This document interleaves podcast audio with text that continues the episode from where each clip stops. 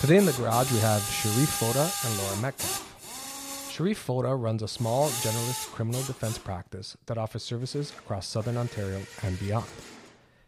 He and his associate are in chambers with the Addario Law Group, where they focus mainly on trial work, although they can conduct select appeals and quasi criminal litigation from time to time. Sherif practices in English and in French, speaks Arabic, and is a member of the Ontario, Quebec, and New York state bars. Despite his range in criminal cases, Sherif only appears for the defense. Laura Metcalfe has a mixed trial and appeal practice at Addario Law Group. She has appeared as counsel before all levels of court in Ontario and British Columbia. Prior to joining the Addario Law Group, Laura spent five years working with Alan D. Gold Professional Corporation. Laura co authors A Practical Guide to the Charter, Section 10b, and A Practical Guide to the Charter, Section 11b, together with Alan D. Gold and Michael Lacy. She also contributes articles to For the Defense magazine. In her spare time, she spends her time bowling and playing softball. Whether you're riding your FJR 1300, shredding your Gretsch, or drafting a leave, leave application, step into the garage, listen to the experts, and get it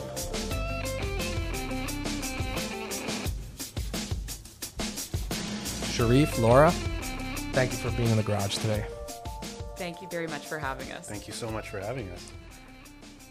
Before uh, Sherif got here, because he was a little late, uh, Laura and I were discussing the early days of the Law Garage. And um, Laura, you, you heard about this uh, seminar presentations that the Law Garage was hosting back in the day. How how'd you hear about those? Um, so when I was in law school, I knew that there was, and I was in law school in Ottawa. I heard that there was this free CPD in Toronto where a bunch of lawyers would hang out in a garage and talk about criminal law.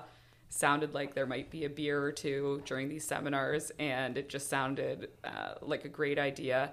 And I was impressed that there were so many senior lawyers that were donating their time to ensure access to CPDs. So I just really liked the idea and looked forward to getting to Toronto and getting involved in that. That's great. Sherif, how about you? Did you have any experience with the Law Garage prior to today? Sorry, what what's the law garage? No, um, no I mean um, beyond uh, it being a, um, a podcast uh, and a CPD program that's available for lawyers, I um, I didn't know much about it. Frankly, I was introduced to it or to the idea of I think through uh, Lisa Jorgensen. If you guys know her, she used to work Of with course. Paul Cooper, now Justice Paul Cooper, and I think she uh, she put in a lot of hours um, in the law garage. So uh, that's kind of how I uh, got to know it. But she's moved on to bigger and better things or greener pastures for now. Lisa was uh, among uh, one of the early members to help uh, start the Law Garage, so yeah, we we're very familiar with her. Um, let me let me ask you both. First, I'll start with Laura. How did you start in your journey into criminal law? So I decided very early on that I was interested in the criminal justice system. Um, I decided that in order to pursue that, I would take an undergrad in criminology. Um, I, the idea would be that I could maybe get into law school, but I also was aware that it's difficult and not everybody gets in. So I wanted to take a program whereby if I didn't get into law school, I could enter the justice system somewhere else, like a probation officer, police officer, uh, correctional officer, whatever that would be. It was the criminal justice system that I always had an interest in, as opposed to becoming a lawyer. Um, so I was lucky. I got into law school and things worked out. And Sharif? Um, I um, I- I was interested in criminal law in law school, but even before that, even when I was in high school, I volunteered um, like once a week at a criminal lawyer's uh, office, and I ended up actually articling in uh, at a big law firm. So I was kind of distracted uh, by the glitter uh, of, you know, paying off your your student loans, etc. Um, but I very quickly um, decided to come back to criminal law after um, articling and during my clerkship. Um, and I think we are all interested in criminal law probably for the same reasons. We're always immediately, well, anyone is immediately drawn to the stories of criminal law because it's the stories. So um, I as soon as I finished clerking, I went into criminal law and I haven't looked back since. I don't think. I mean, I think we'll all agree that uh, it's the most interesting area for sure. I mean, we're biased, but But we're truthful. that's true. it, it has to be because we're we're we're always faced with addressing these very difficult and human situations on a daily basis. So uh, to me, it's obviously the most interesting area. Is there anything about this practice area that has excited you? And your both of you are among the more junior of the guests we have for season three. So you're both within your first ten years of practice. So is there anything that that really excites you as a lawyer in that first ten years of practice? Sherif. Something that excites me. Um, I mean, I uh, I like the stories. I like storytelling, and er, very early on, and even to today, I would have a case, and many of these cases would resolve or not go to trial for whatever reason. Um, and what excited me was the idea of how I could tell the story, usually in a cross examination, because cross examination is just the procedural tool through which we try to tell a story. So, what would excite me was just thinking of how I'm going to tell the story with my first question in cross and then what my last question in cross is going to be. I'm always thinking, how do I start and how do I end? And what is the story that I'm telling? And how do I tell the story in those questions? That has always excited me, even until now when I have a case. I'm like, okay, how's, this, how's the cross going to start? I, that's an, an interesting uh, answer to the question because I, I spend a lot of time meticulously mapping and pouring over my cross examination um, because I don't feel like I, I'm I'm a slave to the precision of language in my questioning because I don't have the confidence uh, that I'm as articulate as I want to be. So if I write out the precise words I want to use, I know the transcript will reflect what I want to say better than if I just wing it. I wing the questioning, but the wording is how I want it. So I try to map a story in my mind, but it keeps me up sometimes late at night, the night before, because I just want to see how it's going to play out. And when you're in court and you're actually executing it, I feel like I'm getting excited because I know what's coming up. Mm-hmm. And the witness doesn't know, and nobody else knows, but you know what's coming up because you've mapped out this cross examination in your mind, and you're hoping that the jury or the judge is understanding the story that you're trying to convey to them. So that is an exciting part of uh, of the job. What about you, Laura? Um, I think it's one of two things. One would be I really do enjoy watching other co counsel. I get very excited when you have excellent senior counsel that are about to do a cross examination of a witness where you're involved as well. You're either cross examining the witness second, but you're watching this really excellent lawyer um, perform really an art of advocacy. Um, and then I think the second would be when you solve a really difficult problem. And by that I mean something that you've been mulling over for months. You're trying to solve the case, and sometimes it's in the middle of a dream where you go, aha, I've got it. And you wake up and you write your notes down.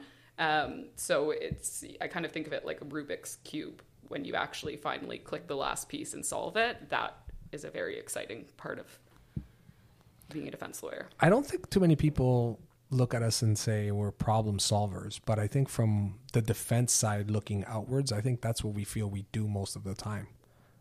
Am I right about that, Sherif? Yeah, I think we're just trying to put out fires. we're just trying to put out fires, and it's damage control. Whenever we have a client coming to us, I always say, like, look, we are not going to be able to make you whole. We are just trying to minimize the damage to your life because at this point, whether they've been arrested already or an arrest is impending, um, there's already damage done, right? Yeah, it's uh, it's either they are innocent and going to be wrongfully charged, so that's a problem, or they're guilty of something, and we're trying to minimize the damage that that the state is trying to impose upon them. So you're right; it's all damage control. Yeah, I find one of the most rewarding but underrated parts of being a defense lawyer are those cases where it's an assault and your client comes to you and you know through multiple meetings and addressing the root causes the issues you are realizing okay you have an alcohol program uh, and an alcohol problem. And so i'm going to find the appropriate program for you to address those issues. And you have an anger management problem and i'm going to get you into those programs because at the end of the day if we present all of this to the crown attorney ultimately it can often lead to withdrawal which puts them in the position that they want to be. But i find it really rewarding at the end of uh, a year long program with a therapist when you see the letter that they write about your client and how far they've come. And in that aspect, I do think we solve problems because we prevent a potential future crime and Sherif? ideally fix their lives. yeah, for me, it's it's really rewarding when it's a youth client, and that's happened to a youth. So where and like I, I don't I don't even like what are they called youth dispositions, Yeah. right? I, like I don't like I don't I don't I don't like any findings of guilt or youth dispositions or for any of my clients, even if there's a case against them. Um, so for my youth clients, who very often the Crown are more reasonable in terms of what they want on a sentence or what, what their position is, if I get them out totally unscathed and then they come back to me years later and say, hey, you know what, thank you so much for um, your help and I turned my life around and this, that, and the other, that is the absolute most rewarding um, part of the job. I mean, don't get me wrong; it's exciting to win cases for drug dealers and whatever, just because it's like, aha, beat you to, to the state. but but but the but the, the, the truly the best is when you get someone who's kind of on the verge of like you know, going down the uh, a path that we know where it leads to, either jail or death, and then they just turn it around. That for me is super super rewarding. But on the the winning in court, uh, it does feel good, and it, does feel good because, as you said, we're we're mitigating damage. Everybody's being punished from the moment they face the charge. So when you get the acquittal, or you minimize, or get a lesser included, it feels good because you're saying, you know, justice has been served in this case. This person should not have been convicted. Not we want to accept as much responsibility as we can for that result. But at the end of the day, it's the state didn't prove it enough for this person to be punished any more than he already has. So that's to me, that is also rewarding. Although I do I do appreciate it when you know you have those clients come back to you down the road and just send you a random. I just got a random email from a uh, a youth client who said, you know, I just want to thank you for everything you've done for me. And I, I don't really represent very many youth clients, but you just get this random thing. Three four years later, they're adults and they realize what they were involved in and what they're no longer involved in. So yeah, th- those are very rewarding aspects of the job. Um, Laura, do you have any early memories of going to court or anything that uh, you can draw upon that you think uh, you want to share with our listeners? Yeah, I was, um, I, as I mentioned, I was in Ottawa for law school and undergrad, so I was provided a number of opportunities uh, to shadow and work for criminal defense lawyers in Ottawa. And I remember in my second year, I got this opportunity to miss a lot of school and attend a trial in Laval where Michael Lacy was arguing for one of the co-counsel. And I just remember being starstruck. His advocacy was excellent, but it was also these lunch hour uh, meetings with all the co-counsel where uh, my boss at the time was quite generous and he would invite me. And i would hear michael over casual conversation list off 10 different court of appeal cases talking about the dissent in a court of appeal decision from 1992 that has nothing to do with the actual case we're litigating that day. And i just remember thinking how do you become like him?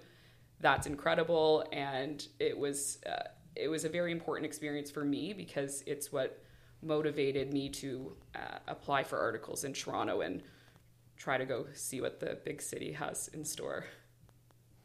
Yeah, I think I think um, you know among the the bar we all appreciate and know what Michael Lacy is capable of, um, and you know his popularity as president of the CLA and what he's did for our organization at that time was um, impeccable. But it's not until you actually see him in court. We argued an appeal together. I mean, I say that loosely. Michael Lacy argued an appeal. I was on. I'm on the. I'm on the case. But on his ground of appeal, just the. I remember watching his appeal and thinking, "This is what I expected from Michael Lacy," and then I remember Justice Doherty asked Michael to re- reply. I have a question for Mr. Lacy, if you wouldn't mind. And it was in that reply that there was no doubt in my mind that we were going to win this appeal. Just because all of a sudden it was okay, appeal's over. Justice Doherty had an issue that he couldn't get his mind around or appeared that he needed help with, and Michael just stood up, articulated it, and next thing you know, sent back on a second degree murder case. And it was so obvious to me. And I said, that's the difference between, you know, g- really good advocacy and great advocacy. It's when the court trusts you enough that they're going to ask you specifically to address a particular issue that they're wrestling with. Sherif, any early memories or things that you draw upon as motivation or something that you remember that fondly about those early days of practice? Um, I mean, my my my early days of practice. So I started my um, my career with Henein Hutchison for you know a, a, hot minute, a little bit less than a year before I went to work for uh, Craig Bottomley, and it's really only uh, now. Um, like several years later that I look back and I'm like, oh, okay, that was actually incredible that I got to learn that and see that. Um, but they have very different practice. They have di- very different styles uh, in terms of how they run the practice and what associates do. So I didn't get to do uh, that much on my feet advocacy uh, at and Hutchison early on compared to like working with Craig. Literally, my first day with Craig, I didn't go to the office. He called me in the morning. He said, "You have a bail hearing. Go to Scarborough." And I said, "What do I do?" He said, "Get him bail." um, but uh, yeah, I, I, I, have memories of uh, uh, of actually what really impressed me was how Marie and Scott handled clients and how they would inspire confidence in the client meetings. And and I didn't put this on the questionnaire, but I remember one client meeting we had. Marie's sitting next to me, and we're doing an intake, and this client has all these documents and relevant things for their matter. And the client, who was a professional and very smart, was like handing them and explaining. And Marie like would spend like a half second looking at the document, immediately process its value, and like hand it over to me, digest it, and be like, okay, next, like this is what we're gonna do. And it, she was like a magician, just like all of these documents, just taking them, and then and all while kind of showing the client how uh, brilliant she is, just with her demeanor and how she's handling and processing all the information that's coming in. So, early on uh, in my career, the most impressive stuff that I saw was, I think, um, how Marie and Scott practiced, and not just in court, but at the at the firm, at the office. They they are truly, really uh, incredible advocates. Yeah, that's interesting because I think one of the most valuable parts of my experience working for Alan, um, you know, obviously watching him in court is an incredible experience, but it was actually learning how to do a file properly from the very beginning to the end. And it it was the very first client meeting where each meeting is no less than two hours, and he's finding out every possible fact and um, how to review the disclosure and what to look for that the Crown and the police have not done. And those basic steps um, are something that has carried with me. You know, they become instinctual, and that is something that I'm very grateful for. And it's not, uh, you just don't see it in the courtroom, right? It's the behind the work preparation. Start with originating process. Order a copy of the information or indictment, right? Get like... the criminal code. Go look at the charges. Don't do anything else until you've read the criminal code provisions yeah. And you know what your client's facing. you, you both have this unique experience of working for these like Alan Gold, Frank Addario, Marie Henein, Scott Hutchison. I'll put Craig in there, but I'll stop in a second because of the differences. Because of what you just said, is that you know there's two. It's almost like there's two avenues here, or there's three avenues in criminal law. It's either you work in one of these firms where you're a junior for the for, for the the top For people. God. Okay. then there's the other where you work at a firm that, you know, it's a high volume and they kind of throw you in, go do a bail hearing, go do a trial. Like I, I, I got handed a file on my first day after I got called to the bar and the trial was three days later. That's my experience at the young age. And then there's the other people. I think some people are just in a situation where they're just going out on their own and learning on their own right out of the gate. Um, I think there's value to all these experiences, but what I've noticed, we all look back maybe at our experiences and think, well, ours is the better way to go. This was better. This was better. But I really think that there's utility in all three.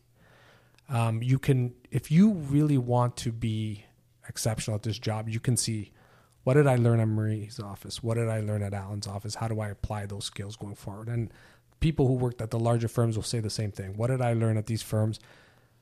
and then how do I apply those skills going forward? But eventually, when you get to a certain point in your career, somebody like, for instance, Craig is a perfect example.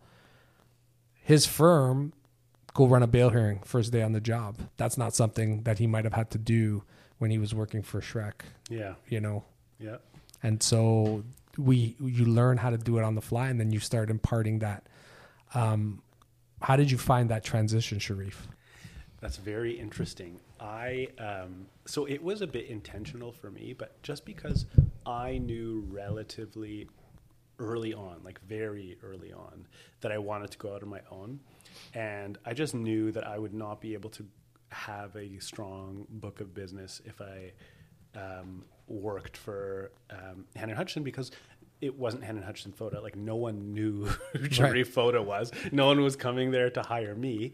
Um, and um, whereas with Craig, it was like, you know, Craig had a lot of legal aid clients who, like, their lawyer was Sherif Foda.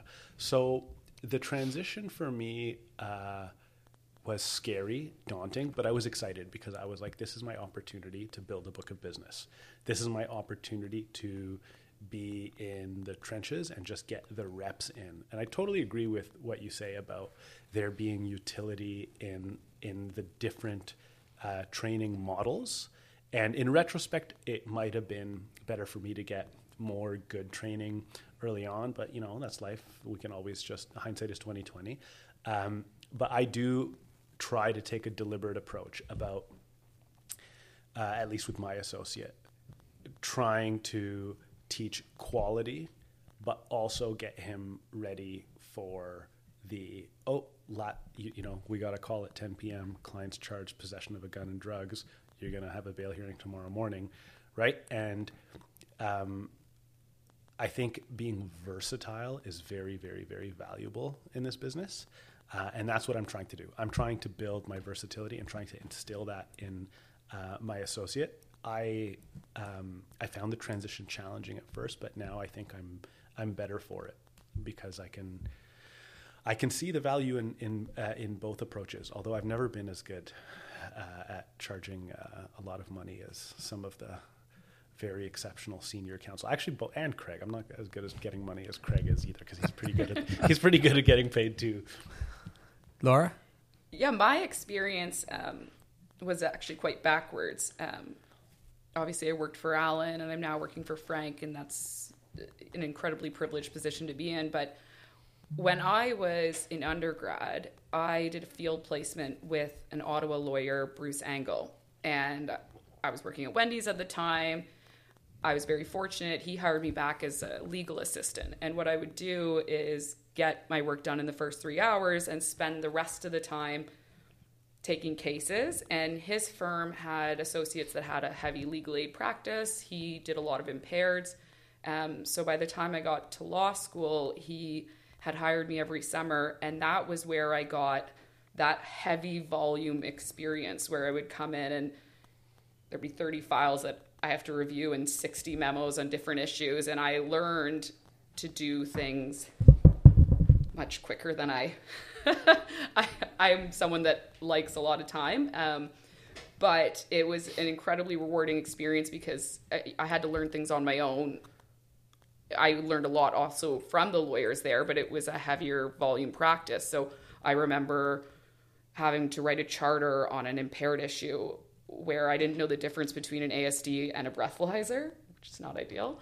And I took Alan Gold's book at the time and read it over a weekend, front and back, to figure out how to do this. And that's where I learned a lot of um, the skills, how to deal with things quickly. And I do agree with you, Marco. I think it's important to have both of those experiences. Um, Adam Weisberg is in chambers with Alan, so I got to work on cases with him and know him really well. And he had that dual experience, and I know he's incredibly grateful for it. He worked for Alan, but he also worked at Pinkofsky's, where he's thrown in with a ton of trials, probably waking up, getting thrown a trial the morning of. Um, and I know that, you know, for him, he wouldn't separate that. He, he's equally grateful for both experiences. So in a perfect world, we get all of it.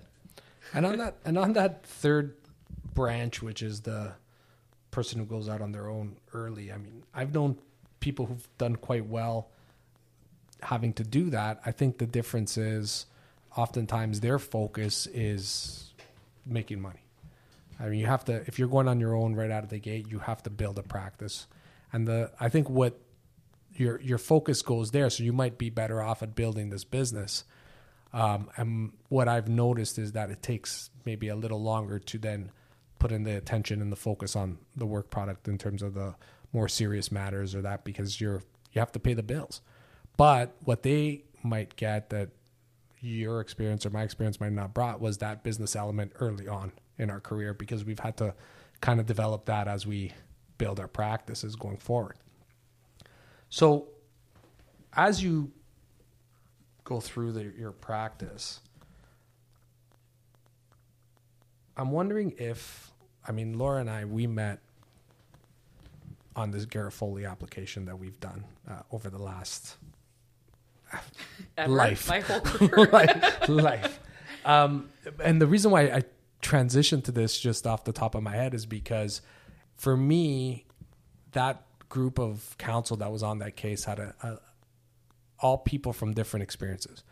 And you brought to the table your experience through working with Alan Gold and uh, Frank Addario. Other lawyers on that case brought their experiences, and we brought our experience, and we put together um, what we thought was a very uh, good fight for our clients in, in this big project case.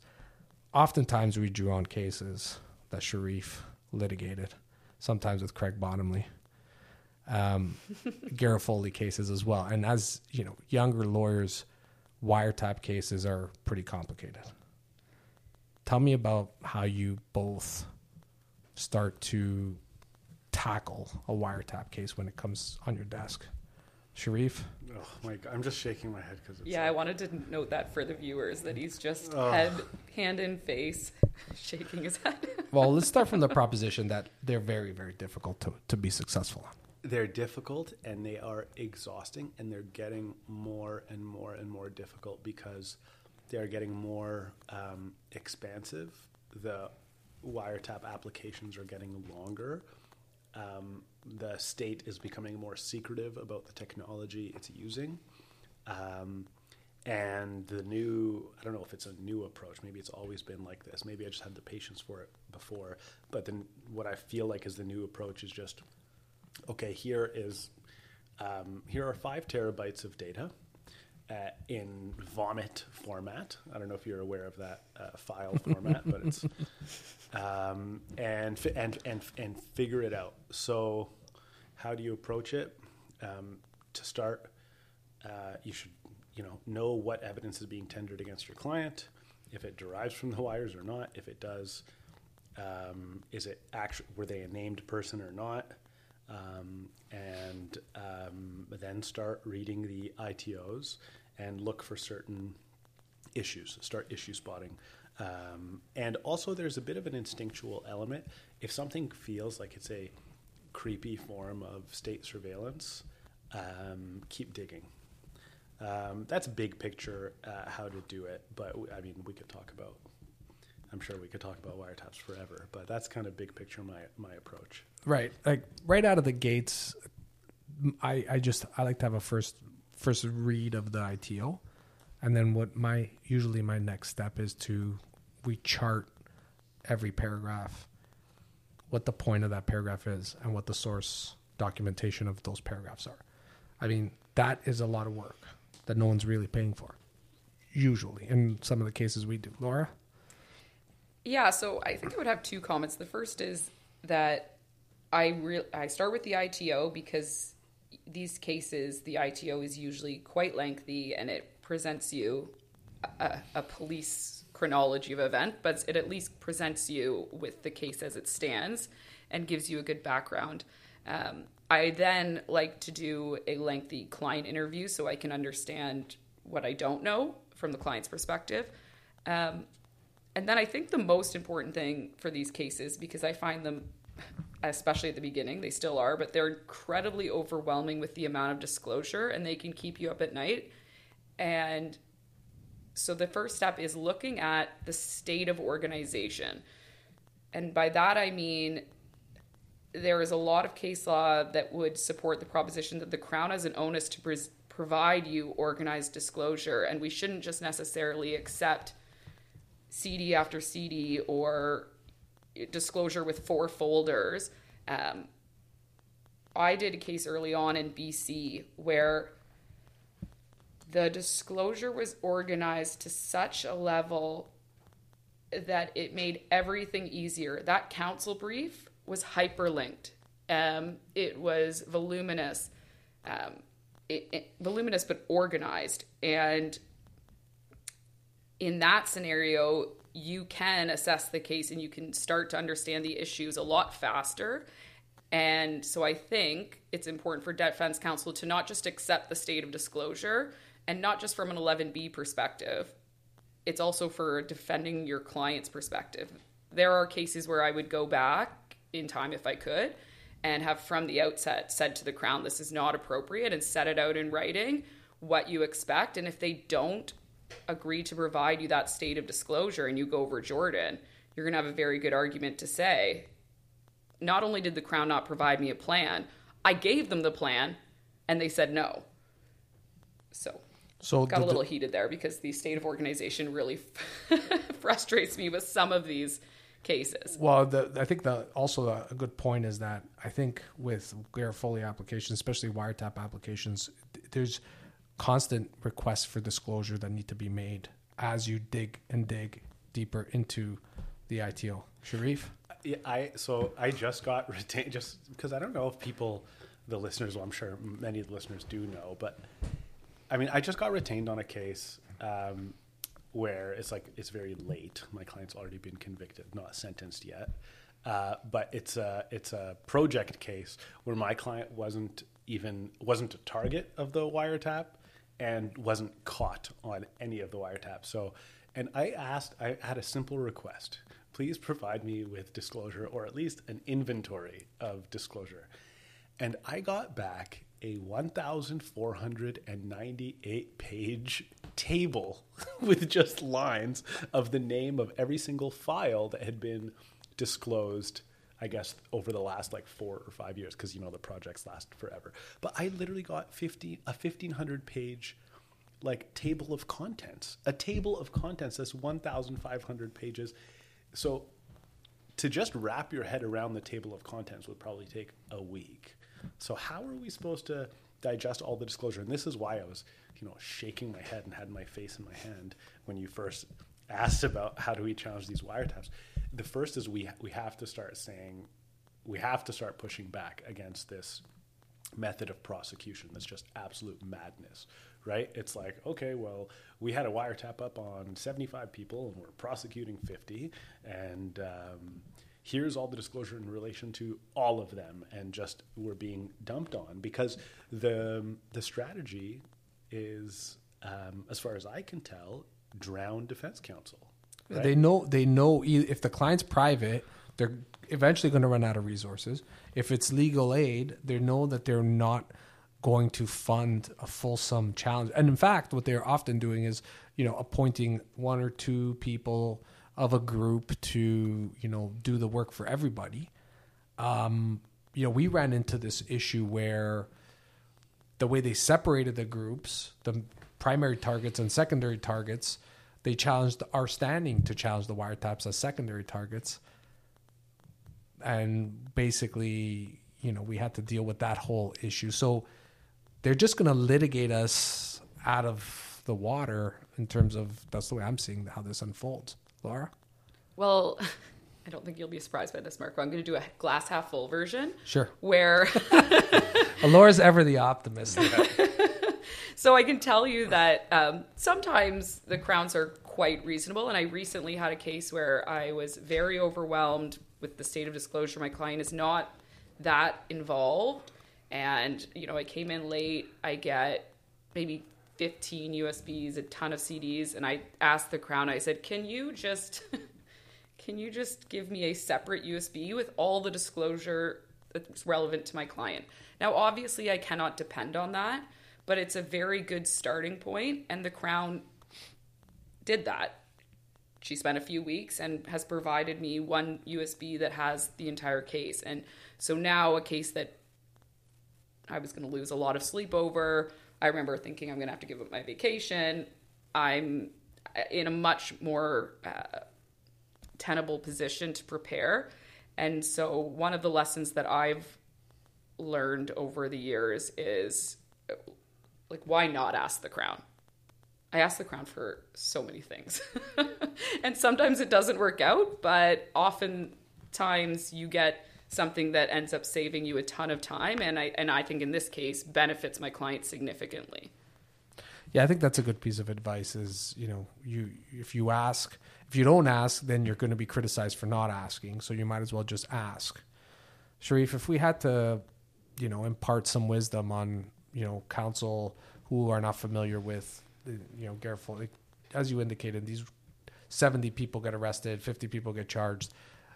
You could have a regular client who would never necessarily get wrapped up in this get wrapped up and all of a sudden you're stuck with a Garofoli on your desk and you're not familiar with that. What do you impart to those counsel who get these cases and you know, is there any words of wisdom that we can impart on them? Yeah, come up with a plan early on and um, and get your resources together early on. Put like assemble assemble a team. Um, I sound like uh, a member of like uh, Team America or whatever, but like assemble your team early on and get together and come up with a plan in terms of ensuring that you have the ITOs covered, that you have all the source documents covered, and that you you know what issues you're going to uh, go for. Uh, because like also every single one of these projects you could probably identify 20 issues to pursue so just figure out what your plan figure out who your team is and get a plan early because by the time they get to the Superior Court of Justice, I mean, the reality is they always have prelims, right? Or like almost always have prelims.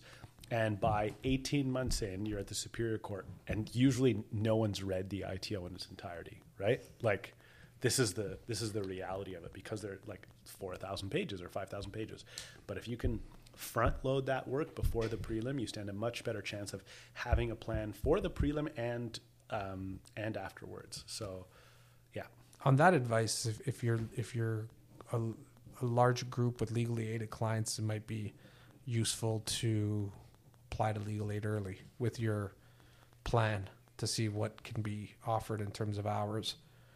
Um, I'm, I'm I'm a skeptic, man. I, I like so legal aid is not gonna, legal aid is not going to pay you the hours that are required to competently defend your client. That are they like, are they ever going to do that in any case? No, but in per, particularly in the project cases, I think you you have to swallow the loss, bite the bullet, and that's why that's like what happened with me, right? Like I started working for Craig and doing these cases early on, and I'd like blow the budget up like four four times over.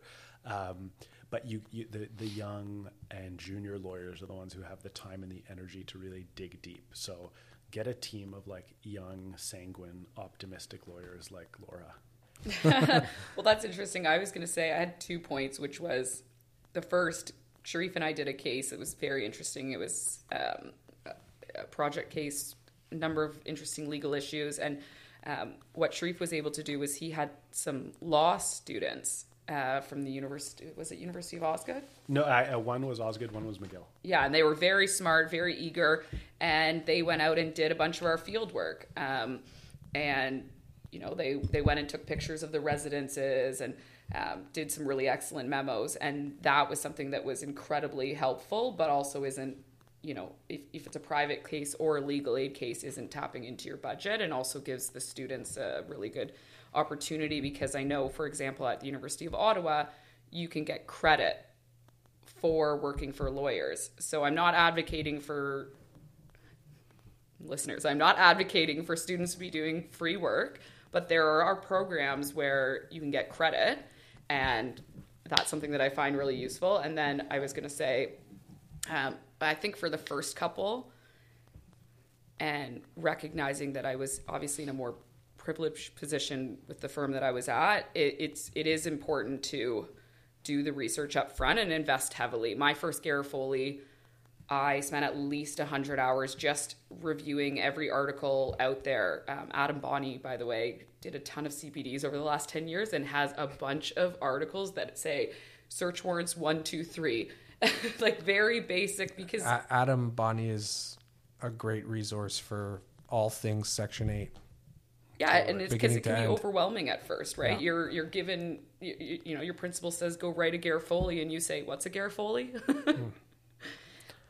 So I'm not going to take credit for that Ottawa U uh, go work for a lawyer for credit, but um, when when we were there, myself, um, Leo Russomanno, who practices in Ottawa, who's going to be on the podcast, and Paolo Giancaterino, who also practices in Ottawa, who was on the podcast last season. Um, we were complaining that they didn't have enough criminal law focused courses as well as criminal law fo- focused.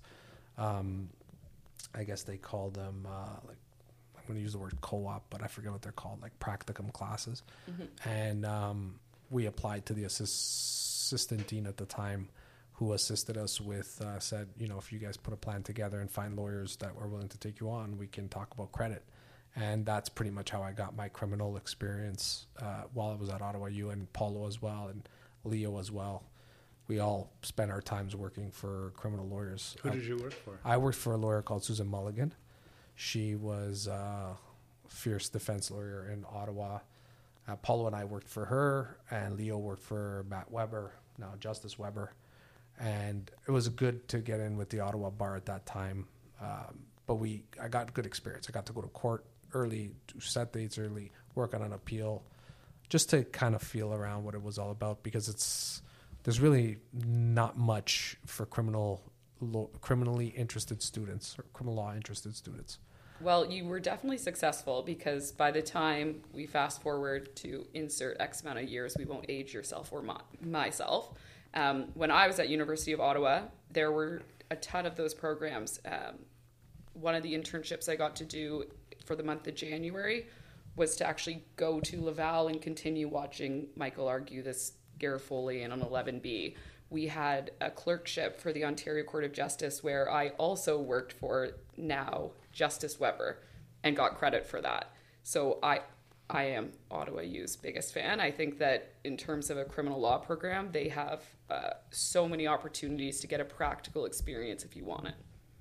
Yeah, I think that's I think that's very important because we uh, that's what you need for criminal law. Uh, if you really want to practice in criminal law, I think you need to get in court and see what it's all about early. Otherwise, you could get very discouraged very early on. You can also get discouraged by doing Garofoli applications. Apparently, Sherif this has this ever led you to think about leaving the practice of criminal law? Um, just the state of affairs generally. I'm not not necessarily just Garofoli. The despondency of our existence as defense counsel. Yes. um, yeah. Honestly, to be totally honest, absolutely. I have like, and it's not like it's a. Um, uh, it's just a one-time fleeting thought. I think, like, guys, look at me. Do we all kind of think about it sometimes. No, Laura's like absolutely not. Never. We'll never leave the practice. No, I um, I often get discouraged. I'm like, is this sustainable for 30, 40 years? Especially if you want to do some legal aid work. It just feels like the government wants to destroy the defense bar. You know, seriously, that's what it, It- feels it- it- like. that, you know what? It's it's true. Yeah, I feel like it's never been harder to practice criminal law. I mean, I- ev people from all generations might say that, but feel free to agree or disagree. But to me, that's how it feels right now. in in the last you know i've only been practicing for about nine years but in the last two years we have seen so many people leave the defense bar so many like really excellent lawyers and lawyers i'm like holy crap like that was like a defense lawyer's defense lawyer right and they go and they work for the crown um, so i've definitely thought about it. I don't know if it'll ever happen because like i always like you know i'm like a a junkie, I always come back and I'm like, oh, give me another trial, just one more trial.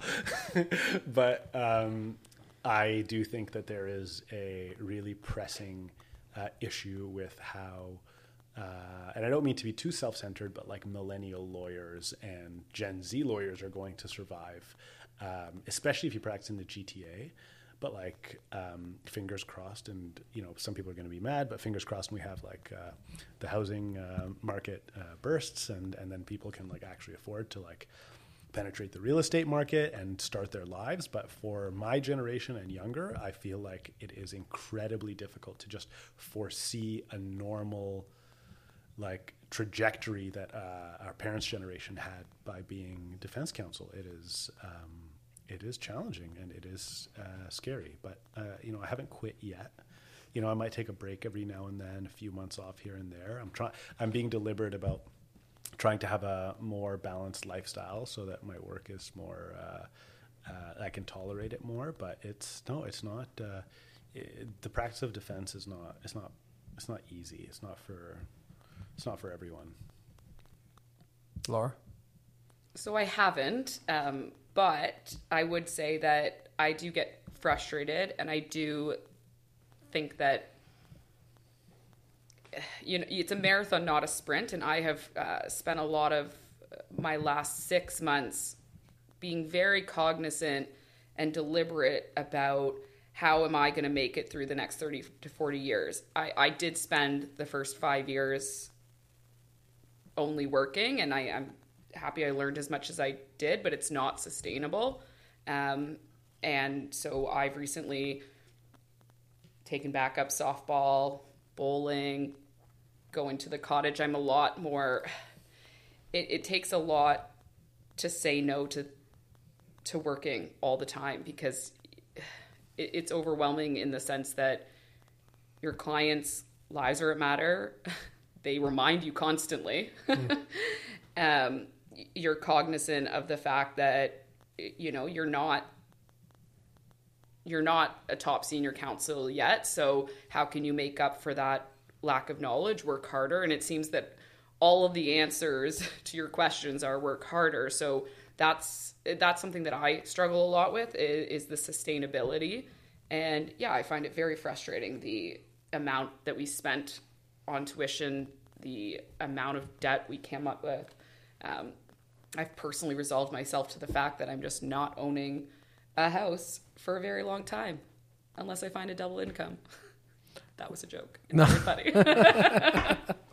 it's for all the listeners out there. for all the listeners. But you know what? I, being a little bit uh, more senior than, than both of you, it's the other aspect of it outside of all that is just what we were talking about in terms of how difficult it is substantively right now. Cases are harder, the investigations are th- more thorough. Um, you know, you have these large projects, Garofolis murder cases, videos, um, phone records. Uh, the police power to investigate is getting to be uh, so much more. I don't even know what the word is. We're entering the era of mass surveillance. Right, exactly. And it's like, you know, not saying that people should be able to get away with crime, but the state of the law is real evidence. There's a, the court wants to let real evidence in. And real evidence is becoming more and more, you know, prevalent in so many different ways. So it becomes a lot harder to advocate because we're fighting for the rights of our clients and whether or not the police cross these lines. But at the same time, they're saying to us, we got the evidence. Yeah. Well, it's not hard to get the evidence when you have like mind reading technology, like li- literally the new technology that they have to like hack phones and stuff, collect evidence that is probably like more invasive and can give the police more information about your thoughts than you yourself know. Like you know when you now you like type type something into like your email and like Google or whatever like literally reads your thoughts and like tells you how to complete your email. Like that that's based on technology on algorithms that detect patterns that with the newest technology they're able to draw those same inferences and eventually we're going to start seeing like predictive artificial technology uh, artificial intelligence uh, being used if it hasn't already been used so it is it's super scary to think about how and that's why like the wiretap cases and how you mount the challenge to a wiretap case like had my face in my hand because it's it's not only is it daunting but it is super important just from a civil liberties perspective it's not just for our clients but do we want to live in the kind of society where um, police can know everything about everyone all at once like ugh. So, two things I just want to follow up. The first is what you just said. I look back to when I articled in my first year as a lawyer and the first wiretap that I did, and I feel like if I handed you those ITOs, either of you, you would almost guarantee me an exclusion. That's how bad they were compared to what we see today. And it's frustrating for me to look back and say, oh, I wish I knew then what I know now. Obviously, the reason why we know it now is because of the the work that's been done by our colleagues throughout the last, you know, 15 years. But on top of that, when and I'll ask both of you this, do you think or when do you think the court is actually going to catch up in terms of understanding these issues, these artificial intelligence issues, algorithm issues? Because it almost seems that they are dismissing these applications with just a cursory understanding or very basic understanding of what's really going on. Meanwhile, the police are using technology and experts to really help them find out this information. Either you have any predictions on this, or is this a lost thought? I have an off the cuff answer, which we'll decide later if we bleep it out. Um, I think that it is going to come with with age. Um, I'm thinking about cases where you're trying to explain to the judge why it's so problematic that the police are creating these undercover accounts to access Instagram. For someone of an older generation who does not use Instagram, they don't understand, and that's totally fair, but they don't understand that that's the main means of communication for younger people. And, and so, in order to get that Section 8 privacy, the reasonable expectation of privacy, the judge has to understand why why that device and, and that manner of communication is creepy thank you um, and, and, yeah so I, I mean instagram's a particular issue that I, I i care about especially when you start to realize that a, lot of people actually use it for their phone calls now it's how they communicate instead of using text messages I, i've learned that apparently texting for people under a certain age is, is just uncool. You just you just don't even do it apparently. Um, so that that's where I'll use my uh, optimism and say that I think it's going to get better with uh, time. But there's also things that I think you can do. You can try to bring in expert evidence and get rejected, like we did in our case, Marco. But well, it's funny because so if I if we follow the trajectory of like I argued in 2009 a case called Polius which was a case about searching a cellular phone upon arrest. So it was a pre Fearon, and then Fearon turned out to be the, the case that got appealed. Our case never got appealed. It was just a pretrial application in front of Justice Trafford. That was 2009. When did Marakah come down from the Supreme Court of Canada? Where Justice McLachlin then says, you know cell phones are part of our everyday life 2016 right so like that. on that trajectory we're in a seven year eight year you know trajectory but cell phone usage became part of the judge's everyday life Right. You know, when I was arguing that application, like we literally had to walk the judge through how the cell phone functioned, how many clicks of the phone the officer had to do to get the information he got through. And we linked it to going into a house, into a filing cabinet that was locked and opening it drawer by drawer so that the judge can get that understanding. But then, you know, fast forward eight years, cell phones become part of the judge's everyday lives. They have an understanding of how personal and private it is. So now all of a sudden they pronounce law on those privacy interests because they are part of it. So do we need judges who are using Instagram in order for us to get there? Sherif, what do you think on this? I, I think the law um, is going to be 15, at least 15 to 20 years behind um, the technology issues, uh, absent some kind of scandalous um, law enforcement behavior that um, that causes reverberations in the in the public domain. So if we think about it, for example, um, let's look at like the cameras, the secret cameras, the covert cameras. I mean, our law is only now, like really in like 2020, 2021, 2022, starting to uh, put limits on where police can install secret cameras. And like Wong from the Supreme Court came out in what 1990, Yeah. right? 30 years later, we're starting to our law is starting to delineate with precision what the contours of, of uh, covert cameras are. Um, when it comes to the more significant technology, first of all, like um, cell site simulators, stingrays, that kind of stuff. I mean, remember, law enforcement will deny having the technology, lie, literally lie about it for years, and then like in like one Toronto Star article years later, it's like, oh, but police actually had it for years, right? So first, there will be a few years of police having the technology, lying about using it, like they did about Clear, Clearview, the facial recognition Right. software. After that, there's going to be the prosecutions that they're used in. Uh, there's going to be those challenges, and then there's going to be uh, several years of jurisprudential battles where we're litigating it. So I think we have it's going to be you know, and that's just a rough estimate. Fifteen to twenty years after the techno- the inception of the technology is when we're going to start seeing the litigation, unless there's some kind of like scandal that we see with the unlawful use of this technology. We started seeing it a little bit. I don't know if you guys have heard of the NSO group, Pegasus a technology, um, cell phone hacking technology that was developed by an Israeli company um, that has been used by governments to spy on journalists and lawyers and Right. wha- and whatever. And so we're starting to see um, some scandals uh, around that.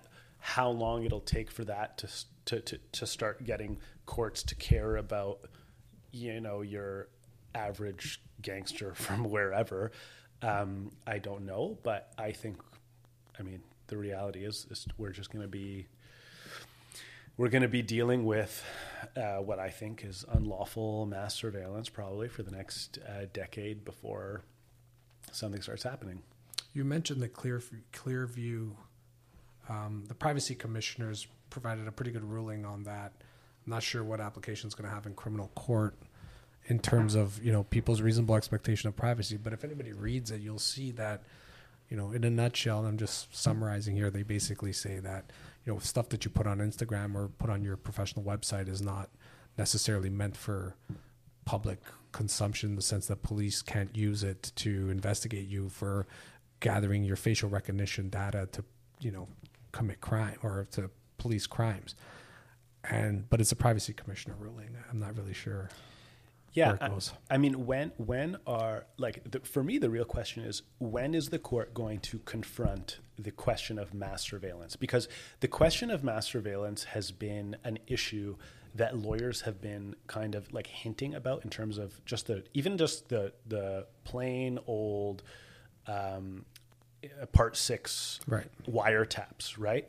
The uh, that we will wiretap a certain number of people's phones, and then the wiretap applications got bigger and bigger and bigger, and then we would start wiretapping more and more and more people's phones, uh, and dozens and dozens of people, and then everyone that they talk to.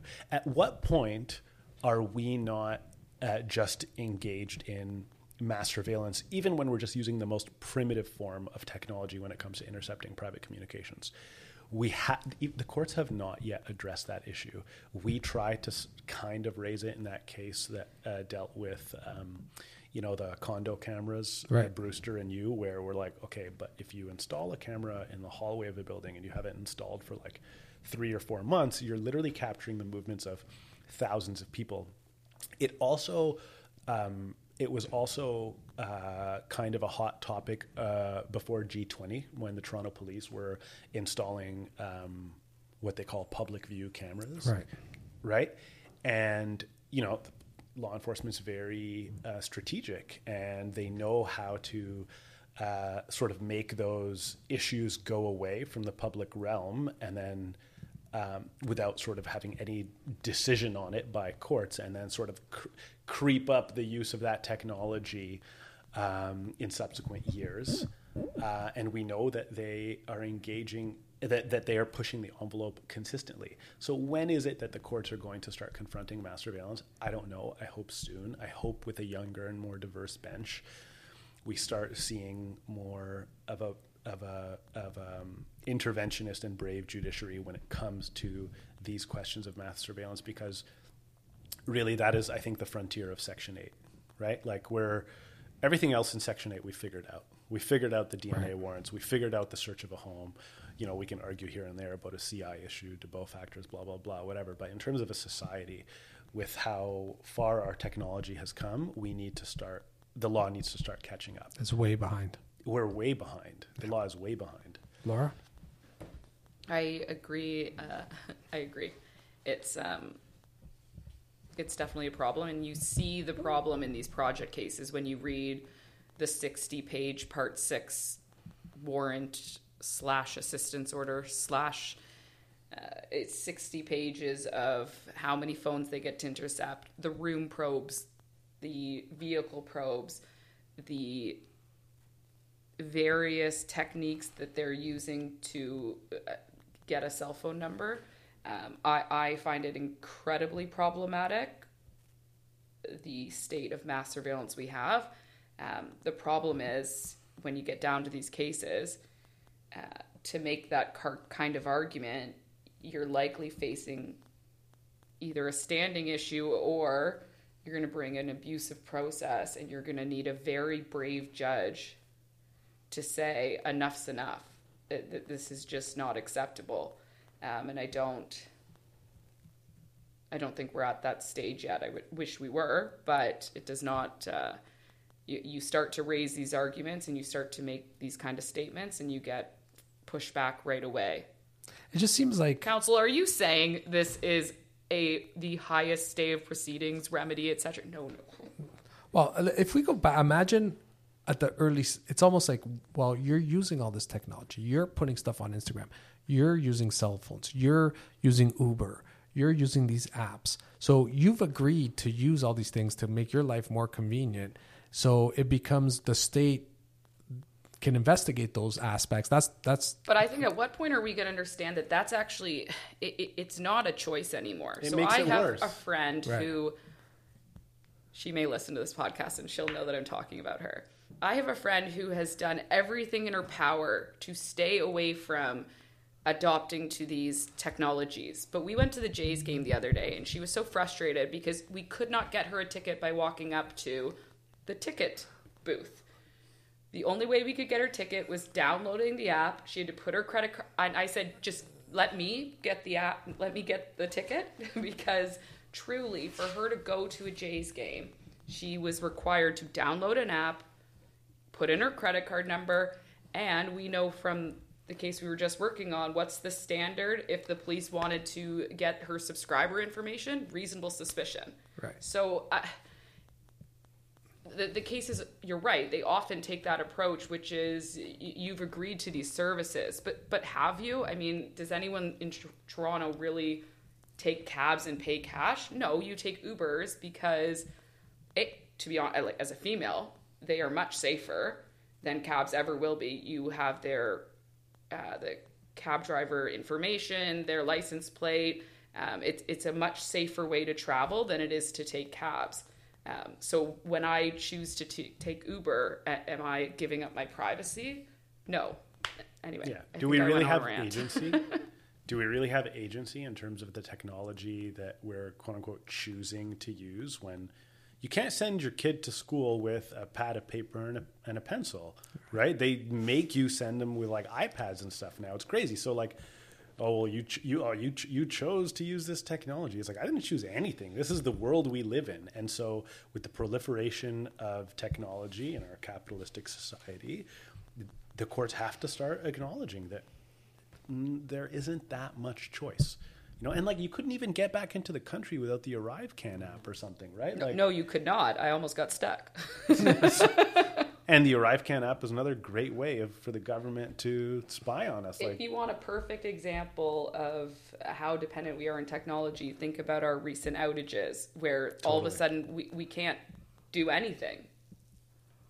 To- it- how much of a choice is it really? Laura, what lawyer do you feel privileged to have seen litigate before the end of their career? Or alternatively, what lawyer do you wish you had an opportunity to observe before they retired? So I had a an- different answer prepared, and I'm gonna change it. There's no look.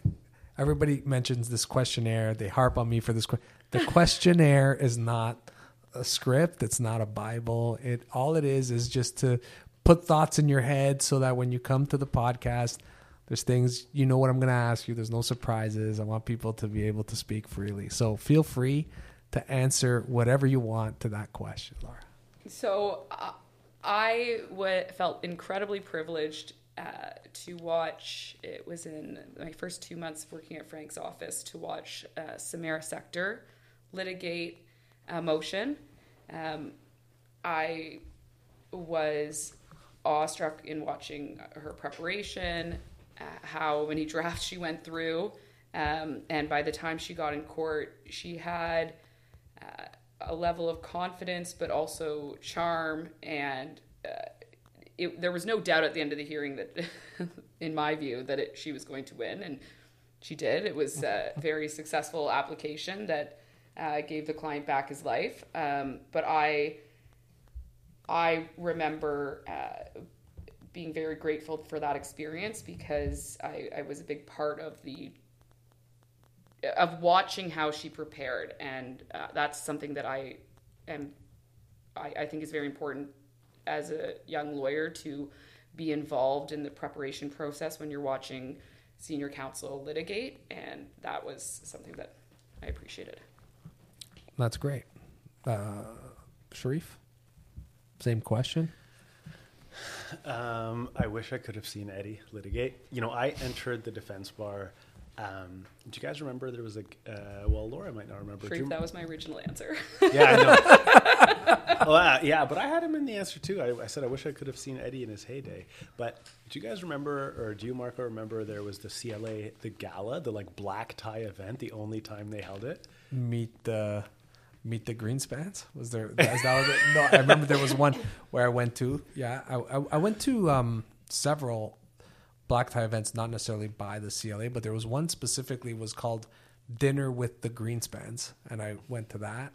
But go ahead. That's funny. yeah. No, it was a gala. It was like a it was a gala for like the whole CLA. And do you remember it was right around the time the Ghomeshi allegation started coming Oh, yeah, out? yeah, yeah, Because yeah, Marie yes. made a joke. Yes. And but Eddie Eddie Eddie was still with us. That's right. And he made a speech, and um, I I was a bit captivated, but um, I wish I could have seen um, Eddie in his heyday. And I have a friend who articled uh, for Eddie who has hilarious stories that like I will not be able to repeat. Um, but I wish I could have seen him, and I wish I could have seen uh, G. Arthur Martin um, just you know the legends. Uh, but I'm obviously very blessed uh, to have uh, seen Marie, to have seen Scott, to have seen Frank Addario, uh, and frankly, there's a ton of legends that are alive right now that are part of the defense bar that I am like constantly just very like sometimes I'm like, am I part of this club? Like, am I, you know what I mean? Like, am I in a JPT with Liam O'Connor? you know, Exactly. So, so um, you know, I, I have a tremendous amount of respect for a ton of our colleagues, and so I'm, I'm, I'm still excited to see a lot of them litigate cases in 2022. So uh, there's an endless list. Yeah, I think you know we all. I had the f- benefit of um, actually seeing uh, Eddie Greenspan work through the trial called Petritus, which was like a conspiracy to commit murder by this this media mogul, I think, who hired uh, or had like a dominatrix who they worked a plan to hire her her ex biker husband to murder his wife or something to that effect, but it was all part of like his sexual fantasies. Sounds titillating. It was amazing. It was like a, and I was doing a murder trial at that time at 361 University. That that we had a, a sick juror, so we had to show up every day and wait for this juror to come back, and the judge wouldn't excuse the juror and proceed because there was a concern that we were going to mistry the case. So I had this benefit of just spending my day watching that case, and it was good because Michael Lacy was working on it with uh, with Eddie Greenspan, and it was near the end or getting closer to the end of his uh, career, but the presence, that stage presence in front of a jury, was still there, and um, it was really something you know you feel ben- the benefit of seeing, and then you can also see that impact on the members of our bar, like we talked about Michael Lacy right now, his influence, like Eddie's influence on Michael Lacy and, and Alan Gold's influence on Michael Lacy's advocacy, you can see it if you see them work. And so it's those traditions that, you know, and the same with Liam, you mentioned working, I'm sure, with Pinkofsky for all those years. That, that influence falls upon him, even though his style's different. It's that something in your lineage, and you all will have it from your lineage. And that's how we carry the tradition of the bar going forward. Totally. Sherif, Laura, I can't thank you enough for taking the time to come to the Law Garage and share your experience with our listeners. Continuing legal education can take various forms, and I believe that there's something to gain just from talking to our colleagues. Before we leave, is there anything either of you would like to plug? Uh, Laura? Um, I don't think so. I just wanted to say thank you so much uh, for having us here today. It was an absolute privilege to uh, be on this podcast with uh, all the other excellent speakers that have been on this in the past. I do have Twitter. You're welcome to follow me. And if any uh, young lawyers or students ever have any questions, I always get a lot of joy from answering those. Thank you so much, Marco, for um, having us. Uh, it's a privilege to be here. Um, my current favorite podcast that I'll plug is called For the Defense. That's with an S. It's an American podcast by a lawyer named David Oscar Marcus. Actually, Laura told me about this podcast, so uh, I don't know why you didn't plug it, Laura, but it's a it's a great podcast. I didn't uh, actually understand the meaning of the word plug. I'm not going to lie. yeah, you can plug yourself or, or, anything else. And then if anyone wants to uh, reach out for like recommendations about um, uh, either advocacy or storytelling or lawyer um, uh, podcasts or books or whatever, like just send me an email. My information is publicly available, sherif at fodalaw.com. Thanks, guys. Thank you. Thank you.